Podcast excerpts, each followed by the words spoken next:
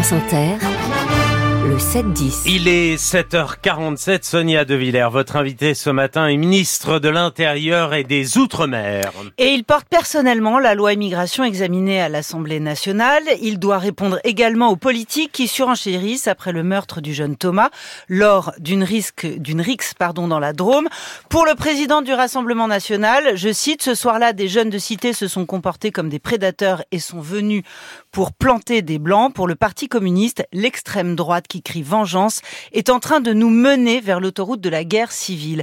Bonjour Gérald Darmanin. Bonjour. Dans ce climat, les faits sont plus importants que jamais. Le 18 novembre à Crépol, y a-t-il eu ou non des actes commis au nom d'un racisme anti-blanc ? Alors les faits, c'est le procureur de la République qui les établit dans une République qui a un état de droit. Les policiers et les gendarmes ont fait leur travail. Ils ont interpellé en moins de 48 heures 9 personnes. Qui doivent répondre de leurs actes, dont sans doute, le criminel, celui qui a tué Thomas. Et en effet, c'est un drame ignoble qui touche toute une famille, un village, le pays. Tout le monde a été extrêmement touché de voir cet adolescent mourir dans cette fête de village. Mais encore une fois, c'est le procureur de la République qui fait le travail de l'enquête et on va le laisser faire son travail sereinement. La presse raconte néanmoins que 9 témoins auraient entendu des propos hostiles aux Blancs. Je vous dis ça parce qu'il y a ce drame ignoble et il y a ce qu'il a engendré depuis. D'abord, il y a ce drame ignoble. Et encore une fois, ce n'est pas la première fois que l'on voit des drames ignobles qui touchent chacune et chacun. Là, la petite Lola, ailleurs, effectivement, dans une fête de village, des coups de couteau donnés. Mais c'est aussi le drame de cette femme qui est violentée par son mari, de ses enfants qui ont été tués par leur père. Il y a malheureusement, on le sait, une multiplicité d'actes extrêmement violents, pas simplement dans notre pays, mais dans notre société occidentale. Et il y a à rappeler l'ordre, il y a à rappeler l'autorité, il y a à rappeler la force de la loi et la force des policiers et des gendarmes. Et puis il y a aussi les réactions, vous avez parfaitement raison, de milices, d'extrême droite en l'occurrence, qu'il faut absolument condamner. Et c'est pour ça que j'ai été extrêmement ferme avec les policiers et les gendarmes pour qu'ils puissent interpeller. Ça a été le cas à Romans-sur-Isère où 2 unités de force mobile avaient été mobilisées, des CRS, qui ont pu interpeller des militants d'extrême droite et qui ont été condamnés à des peines importantes. Et je pense que c'est important parce que la France a évité un scénario à l'irlandaise. La France, parce qu'elle a été ferme, a évité un scénario de petite guerre civile.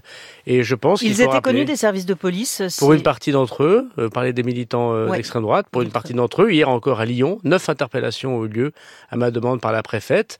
Et je ne laisserai aucune milice, qu'elle soit d'extrême droite ou de n'importe quel courant radical, faire la loi à la place des procureurs de la République et des policiers et des gendarmes. Nos confrères de France Info ont trouvé plus que les noms, ils ont trouvé les adresses, également les noms des membres des familles des suspects dans l'affaire Thomas, dans les téléphones de certains de ces militants d'ultra-droite. C'était donc une expédition punitive ? Là encore, il y a une enquête qui est ouverte et puis certains sont déjà condamnés.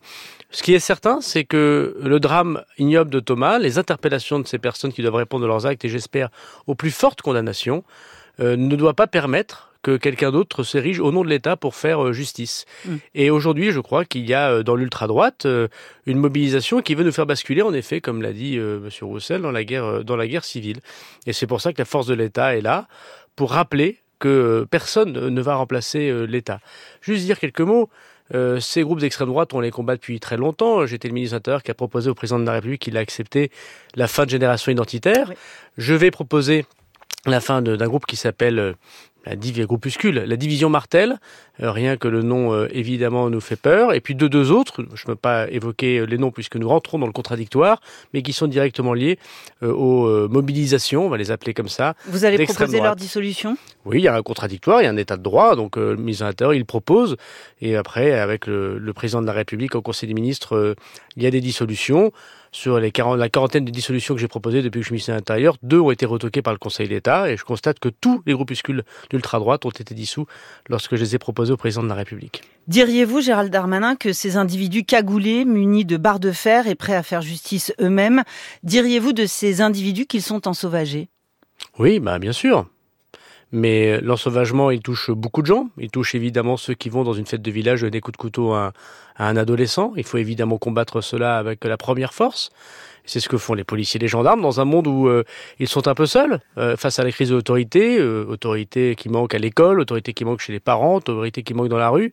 C'est certain, je rappelle l'importance de cette autorité pour une société vive bien, mais également, bien sûr, l'ensauvagement de ces milices qui, une fois, vont faire des ratonnades, vont taper des Arabes, vont attaquer des gens qui ont des couleurs de peau différentes et crient leur nostalgie du Troisième Reich, évidemment. Vous savez, il y a eu 13 attentats, 13 projets violents qualifiés comme tels par le parquet antiterroriste d'ultra-droite depuis 2017 qui ont été déjoués. Alors évidemment, ça n'a rien à voir avec la proportion d'attentats islamistes, qui est la première menace, plus de 40 attentats islamistes déjoués. Enfin, 13 attentats d'ultra-droite, c'est évidemment très important et l'État français regarde, surveille, arrête. Et il y a 1300 personnes en France qui sont fichées S pour ultra-droite.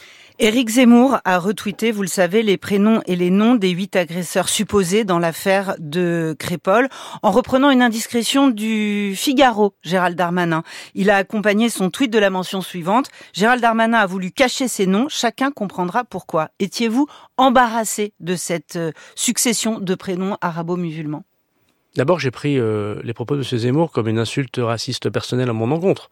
Il le sait, vous savez pourquoi il le dit. Mon deuxième prénom, c'est Moussa, je suis petit-fils de combattants français qui viennent d'Algérie. Il ne le fait pas par hasard. Les influences de l'extrême droite sont toujours bien pensées par des gens aussi intelligents qu'Éric Zemmour. Moi, je m'enorgueillis d'avoir un deuxième prénom qui s'appelle Moussa. Mais oui, mes deux grands-pères viennent de l'autre côté de la Méditerranée. Pourtant, je pense être patriote, profondément français, et ils ont fait un petit-fils qui sert à la République. Donc d'abord, les insinuations de M. Zemmour, je les laisse dans le côté nauséabond de sa pensée. Deuxièmement, ce n'est pas moi, jamais, en aucun cas. Ça fait 4 ans que je suis ministre de l'Intérieur, et ça n'était le cas d'aucun des ministres de l'Intérieur de la République qui donne les prénoms, les noms, les adresses des personnes. Encore une fois, c'est le procureur de la République. Dans l'interpellation qu'ont fait les gendarmes de personnes supposées qui ont commis cet acte ignoble contre Thomas, il y avait 8 Français et un Italien. Et que veut dire M. Zemmour? On classe les Français selon les grands-parents, les quarts de grands-parents. Ça rappelle des régimes politiques que la République a toujours combattus. Moi, ce qui m'intéresse, c'est pas le prénom de la personne. C'est ce qu'il a commis ou pas un acte délictuel. Ce qui m'intéresse, c'est pas cette personne est étrangère ou non. Est-ce qu'elle a commis un acte délictuel? Le projet de loi que je porte, par exemple, aujourd'hui, c'est pas contre les étrangers. Nous régularisons les étrangers qui travaillent et on expulse les étrangers délinquants. On ne juge pas les gens en France pour ce qu'ils sont, mais pour ce qu'ils font. Je ne suis pas essentialiste. Moi, je pense que les gens sont libres et qu'ils sont capables de pouvoir dépasser un certain nombre de choses, qu'est leur éducation, leur influence, leur milieu. Monsieur Zemmour, comme toute extrême droite, met des gens dans des cases et ne les sortent pas, et ils pensent qu'ils sont délinquants parce qu'ils sont étrangers ou qu'ils sont meurtriers parce qu'ils s'appellent Moussa. Bah, c'est pas ma conception de la République. Alors cette loi immigration, justement, Gérald Darmanin est débattue depuis hier en commission des lois à l'Assemblée nationale après avoir été adoptée mais nettement durcie par le Sénat.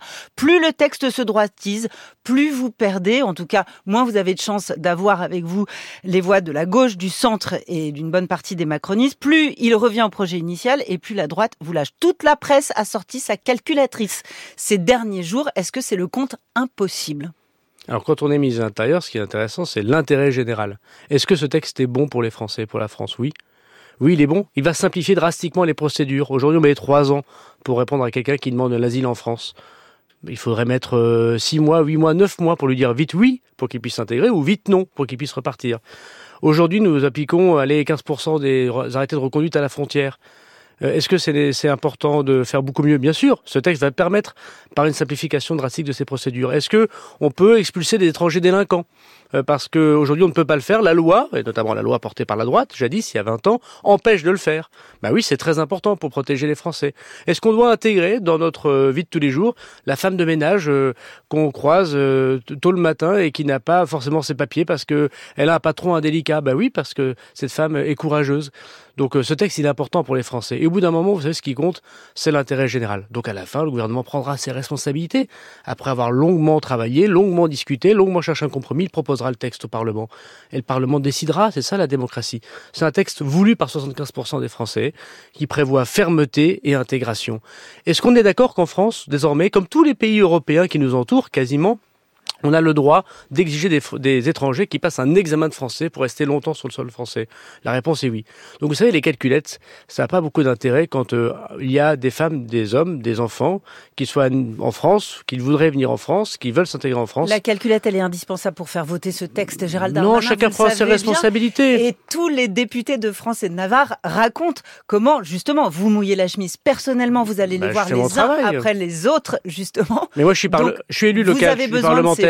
Ben oui, mais je reçois les députés, quel que soit leur bord, pour pouvoir discuter avec eux quand ils nous demandent un rendez-vous. Je suis moi-même en commission, matin, midi et soir, ce que font rarement les ministres. Mais vous savez, il y a 3 mois, on m'a expliqué que le texte ne passerait pas au Sénat. Et encore moins qu'une mesure de régularisation. Il est passé au Sénat, c'est pas un texte parfait au Sénat, mais avec une mesure de régularisation. Il y a une semaine, on m'a dit jamais la majorité sera unie derrière ce texte. On a regardé hier, vous avez vu, il n'y a pas eu un amendement, pas un article du gouvernement qui a été retoqué. Et on m'a dit, les LR ne voteront pas ce texte. Je constate qu'il y en a 17 qui disent. Et la suppression de l'aide médicale d'État, qui est très symbolique et qui a fait couler beaucoup d'encre, qu'ont réclamé les sénateurs et qu'ont voté les sénateurs. Vous allez lâcher sur cette suppression de l'aide médicale d'État ? Alors, il n'y a pas une suppression de l'aide médicale d'État dans le texte du Sénat, il y a une transformation de cette aide médicale d'État. J'ai toujours dit qu'il ne fallait pas que ce soit dans ce texte-là. Ce texte-là ne prévoit pas de mesures de santé pour les étrangers. Il y a des questions qui se posent autour de l'aide médicale d'État. C'est tellement vrai que la Première ministre elle-même a commandé un rapport à M. Stéphanie et à M. Évin qui sera rendu le 4 décembre. Je ne pense pas qu'il faille toucher personnellement le panier de soins. Je pense qu'il y a une des questions de l'aide médicale d'État qui est que vous êtes bénéficiaire à 100% au bout de 9 mois d'irrégularité sur le territoire. Je pense que ça devrait être l'inverse. C'est au début que vous devez être protégé et soigné. Et ensuite, lorsqu'on vous dit de repartir chez vous, de pouvoir avoir moins accès à cette médicale d'État. Mais c'est pas dans ce texte-ci. Nous supprimerons l'aide médicale du texte. Et il y a un rapport qui sera rendu le 4 décembre. On en tirera toutes les conséquences dans un texte budgétaire, parce que l'aide médicale d'État, c'est avant tout, pour les raisons que l'on connaît, des questions budgétaires. Merci Gérald Darmanin. Merci à vous. Et merci Sonia De Villers.